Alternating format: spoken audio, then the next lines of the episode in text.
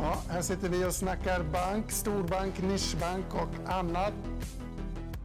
Bitcoin, blockkedjeteknik och kryptovalutor har ju exploderat. Under årets andra kvartal så har flera av våra storbanker redovisat enorma vinster faktiskt. Och Riksbanken överväger nu att eh, införa en digital valuta. Hej! Gustav här.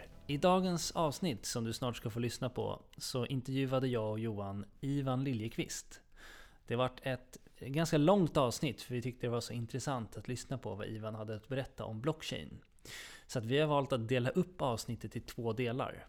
Den första delen är nummer 15 och det kommer här och nu. Den andra delen är nummer 16 i ordningen av våra poddar i Fintech-podden. Nu kör vi igång! Hej och välkommen till Fintech-podden, en podd där vi snackar innovation inom teknik och finans och där vi varje vecka djupdyker inom ett område. Du har som vanligt med, med, med dig mig själv, Gustav. Och Johan. Och i dagens avsnitt så har vi en gäst med oss. Eh, jag ska köra en liten presentation eh, av denna gäst. Det är ingen mindre än Ivan eh, Liljekvist. Också känd som Ivan on Tech på Youtube. Eh, Ivan har under de senaste två åren byggt upp en följarbas på Youtube på cirka 200 000 följare. Eh, och driver även sin egen eh, blockchain-skola kan man säga. En, en kanal på nätet där alla möjliga, både nybörjare och mer kunniga personer får bli utbildade inom blockchain.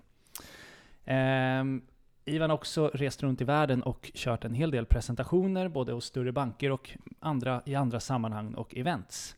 Välkommen till Fintech-podden Ivan! Tack så mycket, tack så mycket. Kul att vara här. Ja, eh, kan du, nu har jag presenterat lite om dig. Eh, kan du berätta det. lite mer om dig själv? Uh, ja, absolut. I grunden är jag utvecklare, så eh, programmering har alltid varit en passion. Och så började jag jobba på Ericsson 2015.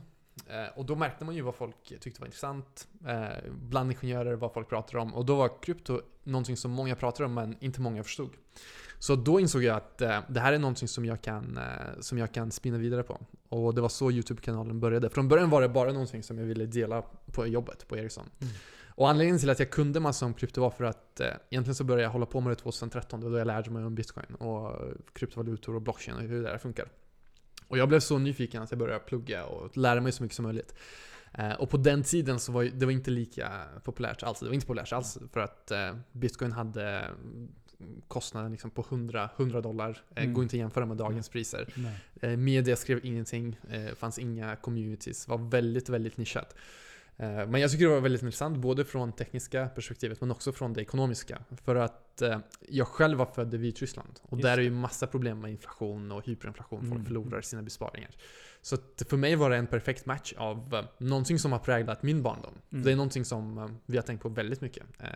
Och någonting som folk pratar om väldigt mycket i, i östra Europa men också i länder som Venezuela och andra. Mm. Så det är någonting som är en del av den dagliga vardagen mycket mer där än här. Mm. Och så tyckte jag det var väldigt intressant från teknikperspektivet. För att bitcoin är ju en valuta som inte kontrolleras av någon. Helt mm. decentraliserat. Mm. Så då undrar jag, okej, okay, hur, hur är det så att jag inte kan bara kopiera mina bitcoin och liksom få dubbelt så många? Om mm. det är ingen som kontrollerar det. Det finns ingen bank, inget, inget företag som kontrollerar. Eh, och det var på det, på det spåret som jag, som jag började. Ja, och sen dess har det fortsatt. Eh, kanalen har växt väldigt bra. Från 0 mm. till 200 000 nu på några år. Och vi har också eh, världens största online academy. 15 000 pers just nu som eh, pluggar. Och det är allt möjligt. Det är allt från programmering, programmering på bitcoin, programmering på ether, eh, lära sig programmering från scratch. Eh, hur bitcoin funkar, hur man använder det i industrin. Så att, eh, det är allt möjligt. Och i samband med det har jag också föreläst på olika konferenser. Det här är ju otroligt intressant och det är någonting som verkligen behövs. För utbildning inom blockchain idag är ju eftertraktat. Ja, det är så många.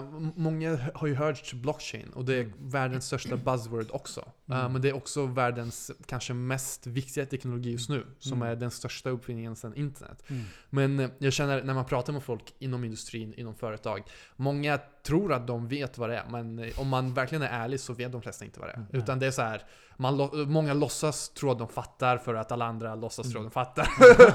och så låtsas tro att de, de vet vad som händer, men i de flesta fall om, om man pratar med folk, det är väldigt låg nivå. Mm. Eh, och det är någonting som, som måste ändras, tycker Mm. jag. Så det är därför jag tycker det är kul. Men om man kollar på din eh, onlineutbildning där, eh, kan du ge, alltså här, vad är det för människor som söker sig dit? Liksom? Vilka är det idag som vill lära sig om den här teknologin? Vi har ju kollat lite vilka företag som är där. På, bara, på, bara söka vilka e-mails som är i Mm. våran. Så vi har ju haft folk från de här stora bo, eh, bokförings och Mm, revisionsbyråerna. Big Four. Ja, Big Four, absolut. Deloitte, BVC, KPMG. Eh, eh, från New Yorks government har vi Mm. haft. Det är såhär ny.gov. Som, wow. eh, vi, vi har haft några såhär .gov. Eh, sen har vi Arabemiraterna Mm. .gov också. Så vi har en hel del från Ja. olika eh, myndigheter. Mm. Sen har vi massor av folk som vill lära sig bygga saker. Alltså bygga eh, decentraliserade appar, programmera på bitcoin, bygga små appar som körs på bitcoin-protokollet. Mm. Eh, Men även applicerade i riktiga businesslivet. Så vi har ju både tekniska kurser men sen har vi också businesskurser. Hur Mm. kan man faktiskt använda Mm. det här för att förbättra processer och Mm. bygga innovativa lösningar? Hur kan Mm. olika branscher använda det för att, för att vinna på det här och inte dö ut helt enkelt? För att många kom, kommer ju dö ut. Eh, Mm. Tekniken förändrar massa branscher hela Mm. tiden. Så att det är väldigt viktigt. Så vi har massor, sen är det vissa som bara vill lära sig basics. Mm. Eh, så vi har olika tracks man kan gå. Allt från basics till developer till business. Eh, vad du än vill. Och det är som sagt den, eh, världens största just för att vi har så många olika inriktningar. Just det. Men om man tittar lite på liksom det som har hänt de senaste åren här när, när det bitcoin och blockchain och hela det har blivit ett buzzword. Och, Just det, och så. ja. Om man tittar på så här, vi har ju bitcoin, vi har kryptovalutor, blockchain, DLT. DLC, ja exakt. Vi, kan vi försöka reda ut lite vad de här olika begreppen Just är det. för någonting? Men jag tror enklast att börja med, med kryptovalutor. Mm. Eh, Så att, eh, då kan vi börja med bitcoin. Och bitcoin är eh, kontanter på nätet. Mm. Som, du behöver bara internet för att kunna eh, göra transaktioner, ta emot, sp- spara, lagra och skicka bitcoin. Just det. Du kan vara i vilket land du vill, var som helst. Så länge du har internet så kan du vara med i bitcoin-nätverket. Mm. Även om du inte har internet så kan du koppla upp dig till satelliten, så det finns en bitcoin-satellit. Eh, och i värsta fall kan du också smsa. Så att bitcoin egentligen det är ett protokoll, vilket betyder att mediumet som det transporteras på spelar ingen roll. Men internet är såklart det som är smidigast och Mm, det är mm. den kommunikationen som alla använder. Eh, och eh, bitcoin är också uppbyggt på det sättet att alla vet hur många bitcoin kommer produceras, maximum, och det är Mm. 21 miljoner. Det kommer aldrig finnas mer än 21 miljoner bitcoin. Det är väldigt viktigt för folk som lever i massa länder som har problem med inflation. Så Så det, det har ju du egen erfarenhet av. Exakt, Ja. exakt, exakt. Eh, och det är väldigt tryggande för många. Mm. Och också så vet vi att eh, vem som helst kan använda det. Du kan skicka transaktioner till vem som helst i världen utan att vara kund hos någon bank, utan att behöva få någon licens eller approval. Så länge du har internet, då kan du vara med i nätverket och, eh, och, och, vara, och vara en aktör. Men är det någon som styr det liksom? Eller hur funkar Nej. kontrollen? Liksom? Eh, Hur det- det- det- uppehålls det? Yes, eh, precis. Så sättet det, bygger upp, det byggs på är det ett nätverk av datorer. Lite som torrents. Mhm. Det är också ett nätverk av datorer för fildelning. Så bitcoin är också ett nätverk av datorer fast för krypto, för den här valutan. Mm. Vilket betyder att det går inte att stänga av. På samma sätt som att det går inte att stänga av torrents. Folk Nej. kommer ladda ner sina filmer Mm. trots att det finns olika lagar. Och, Mm, mm. så att, eh, det är censorship resistant, brukar man säga på engelska, Mm, i mm. den internationella communityt. Att det är ingen som kan censurera dina transaktioner. Och det är väldigt viktigt. Eh, sen är ju det att eh, det är väldigt säkert. Det är ingen som har lyckats hacka bitcoin, trots att folk försöker 24-7. För att lyckas du göra det så kommer du förmodligen tjäna ganska mycket. Och där är det kanske många som tror att det har hackats i och med att man läser så mycket om Just många det. hacks hela tiden. Just det. Men, Men det är ju inte riktigt Nej, bitcoin nej, som... nej. Bitcoin har aldrig någonsin varit hackat. Utan det som har hänt är att folk lagrar sina bitcoin, inte själva, utan hos eh, företag, hos, hos en hemsida. Mm. Mm. Så de får ett inlogg där de skickar sina bitcoin. Mm. Så, Till exempel an- Coinbase är väl Ja, ganska stor Ja, känd exakt. aktör. Så de använder massa olika hemsidor som basically en bank för att de inte vill hålla sina bitcoin själva. Eller Mm. om de vill trada bitcoin med andra kryptovalutor. Eh, och när man inte håller sina bitcoin själv på sin wallet, då såklart, du litar på ett företag. De kan bli hackade. Mm. De, deras nycklar kan bli snodda. Mm. Och det är så, så de här hackers, de snor nycklar som tillhör börserna Mm. eller de här exchanges. Och det är de hemsidorna där folk har sina bitcoin. Och så får de tag på andras bitcoin. Men Just själva det. protokollet, att bitcoin som programvara har aldrig blivit hackat. Men sättet det funkar på, det, för den stora frågan är okej hur kan det funka? Det finns Mm. ingen som kontrollerar det. Mm. Det är ett decentraliserat nätverk av datorer. Mm. Så hur kan det funka?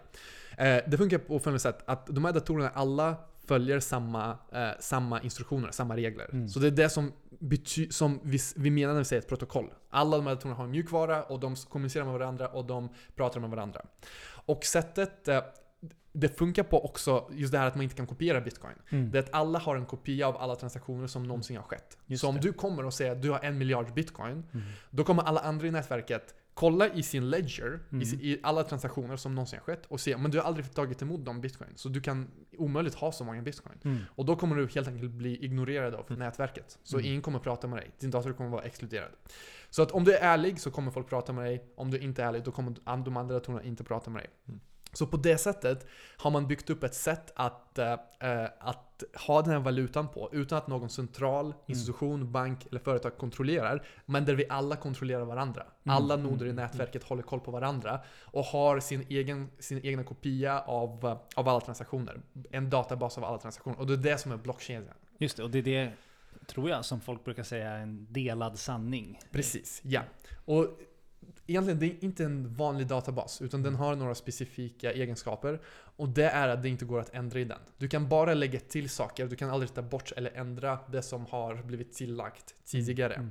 Så på det sättet, även om du försöker ändra i din kopia och du försöker eh, kanske övertyga någon annan att ändra i deras kopior, Mm. det kommer aldrig gå. Så det, Mm. det är egentligen den kanske största innovationen med Bitcoin. Att man, man har något digitalt som också är, är eh, limited i, i hur många det är. Så Mm. att, eh, lim, limited supply men ändå digital, digitalt. Utan att man har en, en aktör bakom som Exakt, kontrollerar. exakt. På Ja. decentraliserat, de- decentraliserat sätt så har man eh, en, eh, en cap på 21 miljoner bitcoin. Mm. Eh, Men sen har vi blockchain och DLT, de topicserna. Vad, Eh, hur skiljer sig det från ja, alltså nu, nu kommer vi in på mer tekniska detaljer Ja. och eh, sättet som den här databasen är uppbyggd på, som alla har en kopia av, Mm. är att det är massa transaktioner som är organiserade i så kallade block. Så var tionde minut så är det massa transaktioner som läggs till i blockkedjan. Mm. Eh, Så att när du och jag använder blockchain, eh, när bitcoin och skickar transaktioner, de samlas ihop, placeras i ett block och eh, kryptografiskt länkas med tidigare block. Och det, och det är det som gör så att du inte kan ändra. Så att så fort ett block har tillagts och kryptografiskt länkas med andra block, då kan du inte längre ändra där. Just. Så att blockchain egentligen är ju den här kedjan av krypto, kryptografiskt länkade block som gör så att du inte kan ändra tidigare saker som har skett. Mm. Eh, och därför säger man blockchain. Sen har det kommit andra sätt att göra liknande saker på. Mm. Att uppnå samma mål fast med olika sätt. Så det finns exempelvis IOTA. Där Mm. har de något som heter DAG, Decentralized Acyclic Graph. Så att Mm. tekniskt sett, det är inte en kedja av block. Det, det är uppbyggt på ett annat sätt, men Mm. det uppnår liknande mål. Eh, sen finns det olika, eh, olika eh, folk som säger olika saker om vad som är effektivast, vad som är bäst, vad som är bra, vad som inte är bra. Men då brukar man säga att okej, men det här är DLT. Mm. Decentralized Distributed Ledger Technology. Just det. För att allt inte är en blockkedja, men det är fortfarande distribuerat och decentraliserat Mm. och ett nätverk av datorer som, som håller koll på varandra. Lite Just som molnteknologi funkar liksom, eller att man... Nej, alltså moln egentligen, det är, det är väldigt centraliserat. Mm. Eh, moln är egentligen att du ansluter till ett stort företag som Google eller Amazon, som har alla dina servrar. Och de kan ju stänga av när som helst, eller Mm. de kan säga man vi gillar inte dig, vi gillar Mm. inte ditt företag eller din affärsidé. Eller du håller på med ja, farlig business. Eh, jag vet inte, det, det kan vara massa grejer. Mm. Så, att, så att du kan ju bli utslängd när som helst. Mm. Med bitcoin, det spelar ingen roll alltså vad, vilken business du gör. Du kommer alltid kunna transakta med vem som helst, när som helst, vad de än är i världen. Mm. Mm. Så jag skulle, jag skulle säga det är väldigt olika från cloud. Cloud är bara att du, du kör din, din, ditt program på någon annans dator. Mm. Eh, blockchain är egentligen att alla, alla i nätverket pratar med alla som är ärliga, som inte försöker fuska. Och på Mm. det sättet så upp, upprätthåller vi det här systemet. Mm. Helt decentraliserat. Men vi har pratat om bitcoin nu tidigare, men Ja. kan du ge några andra exempel där man kan liksom använda sig av blockkedjan? Eh, finns det några så här stora användningsområden som finns ute idag? Eller vad, vad tror du för områden kommer att växa fram som Alltså, jag- jag använder tror- sig av den här men tekniken? Finans är ju det stora och Mm. där har vi valuta och det är bitcoin kanske det bästa ex exemplet. Sen har vi lån. Det, det håller på att bli jättestort där man kan få lån från blockkedjan. Alltså att lending och, och lån blir ett protokoll på internet. Mm. På samma sätt som TCP är ett protokoll på internet för att kommunicera. Mm. I framtiden kommer du bara öppna din webbläsare och använda ett protokoll för lensing. Mm. Så att ett eh, intressant protokoll heter Compound. Så Mm. där kan du via blockchain få och ge lån och få eh, ränta på Mm. dina pengar. Vilket är Automatiserat. Alltså automatiserat, finns ingen, ingen mellanhand, är ingen bank, utan det Mm. sker på blockchain. Det är ju det här i decentraliserade Mm. nätverket. Eh, vilket är helt sjukt, eh, Mm. enligt mig. För Mm. så här, det, det har aldrig varit möjligt tidigare. Mm. Och eh, de använder inte bitcoin, utan de använder eh, en annan valuta som heter eh, ethereum. Mm. Och eh, där ethereum är plattformen och nätverket, och ether är valutan som man använder i det Mm. nätverket.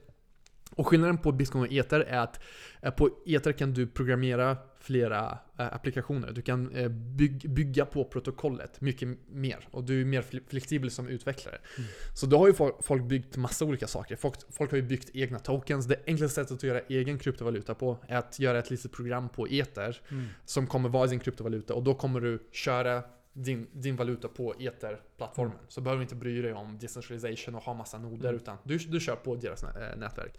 Eh, Ett annat användningsområde är ju det här med lending, som är Mm. det riktigt, riktigt stora. Och egentligen så pratar vi om DeFi, Decentralized Finance. Mm. Att vi kan ha lending, vi kan ha ränta. Eh, kanske i framtiden kommer vi även kunna ha insurance, Mm. försäkringar också på blockkedjan. Eh, automatiserat. Eh, och det är ju det absolut största just nu. Mm. Och, och det som har kommit upp under de senaste två åren skulle jag säga. För det var ingen som pratade om DeFi 2017. Utan då var det mest bitcoin och sen massa andra nätverk Mm. som kom. Men då, då, var, då var man mest alla var mest taggade på att lära sig om nya teknologier och nya plattformar, men man pratade inte så jättemycket om användningsområden. Mm. Så när den där bubblan sprack 2017, det var ju ba- bara för att alla var så taggade på nya tekniker. Och sen nu kommer IOTA, nu, och de har en DAG, de har inte en blockchain, och nu har vi DLT, Ja. wow. Men det fanns ingenting som folk använde.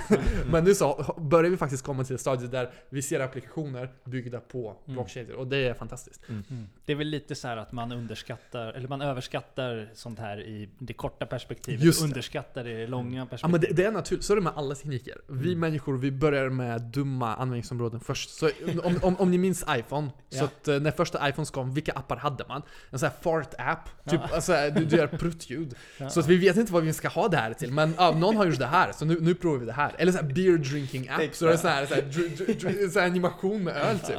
När man, när man tiltar telefonen. Men sen så börjar man inse, okej, eh, låt oss prova andra användningsområden. Och då har man ju provat massor. Nu har man landat i att okej, det enda vi ska ha iPhone till, det är sociala medier och messaging och typ samtal. Mm. Det är ingen som laddar ner nya appar nu. Eh, Vissa tycker fortfarande det är roligt, men de allra flesta nöjer sig med så här Instagram, Facebook och typ WhatsApp. Och lite spel. Och lite spel. Så man har ju landat i användningsområdet. Mm. Vi har gått från det här eh, exploration, bara galna grejer som all, och alla försöker hitta nyaste appen och kolla Mm. App Store hela tiden. till att, Okej, men nu vet vi vad det här an- används till. Mm. Det finns ett antal områden, men det kommer inte, allt kommer inte vara en app. Mm. Eh, Det var ju ett tag då alla skulle göra en app. Mm. Så här, alla skulle vara nästa Zuckerberg och släppa en ny eh, applik- app på iPhone. Men nu, Mm. nu märker man ändå, folk går tillbaka till webb Mm. och många eh, unicorns har ju nu blivit stora för att de är på webben, inte för att de har en app. Mm. Så att, eh, ja, det är bara naturligt att vi Ja. börjar väldigt, väldigt eh, basic och sen så upptäcker vi Mm. vad vi ska ha tekniken till. Men om vi tittar på, på en annan... Eh, det har ju hänt en hel del med, med eh, senaste året och hypats en del med Facebooks kryptovaluta. Ja, just det. Just det. Libera. Mm. Eh, för de som inte alls vet vad det är och så... Kan, Libra versus bitcoin kanske? Ja. Vad, vad har vi någon jämförelse Nej, där? men eller vad skiljer dem? Ja, det är ju ganska mycket som skiljer sig. Mm. Men just nu så, vi lever ju i en värld där eh, från början så var det så att stater hade sina egna pengar. Eller om man går ännu längre tillbaka. Då är det så att bankerna börjar med sina egna valutor. Om man går Mm. 200 år tillbaka ish. Det skulle var det vara så- som att Swedbank hade en egen valuta, Ja, SEB hade en så, annan så, valuta. Så, var det tidigare. Ja. Så var det tidigare. Sen så är Riksbanken, nej okej vi har bara en valuta Ja. för alla. Mm. Så det, Smidigare. det, ja, ja, smidigare. Eh, och sen kom bitcoin och började utmana det här systemet. Så Mm. vi hade centralbankens valutor och bitcoin och eh, många kände ju sig mer säkra i bitcoin-systemet. För Mm. de vet inte hur centralbanken kommer sköta ekonomin. Eh, Kommer regeringen ta dumma beslut som sen alla måste kollektivt betala för? Och inflation är ju den här osynliga skatten som många inte tänker på, men den, den är ju där. Och eh, i samband med det så kom bitcoin 2008 och eh, det har blivit ganska stort. Men nu så har vi nästa eh, revolution. Och det är ju det här att företag börjar komma med sina corporate valutor. Mm. Och, så vi kommer ju ha tre typer av pengar. Det är eh, centralbankpengarna, helt fria, decentraliserade, öppna pengar som bitcoin som alla Mm. kan använda. Och sen så kommer vi ha Libra och sen, jag är säker på att alla andra företag kommer göra sina egna också. Mm. Så om man kollar på Libra, vad är det? Det är en så kallad stablecoin. Mm. Vilket betyder att eh, den kommer ha någonting som backar den. Så att Facebook kommer säga till, till världen att okej, vi har dollar, vi har euro, vi har yen. Vi kommer hålla de här pengarna. Och eh, här får ni tokens som är Libra, Libra coins. Här får ni Mm. de här mynten, digitala mynten som är Libra. Och ni vet att de är backade av vår Mm. korg med valutor. Mm. Eh, Så det borde inte, priset på en Libra borde inte vara så volatil. Den borde vara helt stabil för att alla vet att men, Mm. det, det är ju det backat. Samtidigt så är det ju, du litar ju på Facebook och deras association. Så egentligen, det är inte, om man kollar tekniskt, det Mm. är inte Facebook som gör det här. Nej. Facebook är ju initiativtagare. Precis. Men på, eh, på, på en lägre nivå då ser man ju att okej, men det är egentligen en så kallad association. Den Mm. kommer vara registrerad i- i Schweiz. Den kommer ha Facebook som en av medlemmarna. Sen Mm. kommer den ha Mastercard, Visa, jag tror massa andra Mm, stora mm, företag. mm. Det finns på deras hemsida. Och de tillsammans kommer köra den här Kontrollera valutan. den, Och liksom. kontrollera Ja. valutan. De kommer försäkra alla om att men det är backat. Mm. Lita på oss. Eh, och det är där skillnad, den största skillnaden är. Det är att den är inte fri. Vilket betyder att förmodligen så kommer den här association eh, ha, eh, eh, ha verifiering av vem som använder det. Att du Mm. kanske måste skicka in ditt pass. Så måste, KYC liksom. KYC, Mm. exakt. Mm. Du måste skicka in dina uppgifter. Eh, det kommer förmodligen vara så att du måste lita på Mm. dem, att de faktiskt har de här eh, pengarna. Mm. Svårt Ja, att det- kolla ja, det att de upp- faktiskt har det. uppbackat. Mm. Exakt, det är omöjligt. Um, så att, eh, och, och frågan är, kommer alla få använda det? Om, Mm. om jag är bannad från Facebook, kommer jag fortfarande kunna använda Libra? Mm. Det var ju någonting som senaten frågade eh, Marcus eh, David, som är eh, huvudpersonen som driver Libra. Han blev frågad så här. okej men om jag är bannad på Facebook kan jag fortfarande använda Libra? För att dollarn diskriminerar inte. Om jag har en dollarbill, då kan jag använda den, Mm. vad som helst. Han kunde inte riktigt svara, vilket var ganska intressant. Så han var, jag vet inte än.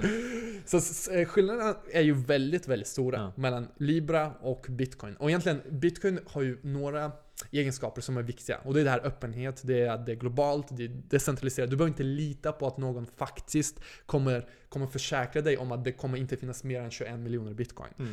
Eh, och bitcoin har ju en marknadskurs. Så att Mm. det, det är bara ett utbud och efterfrågan. Mm.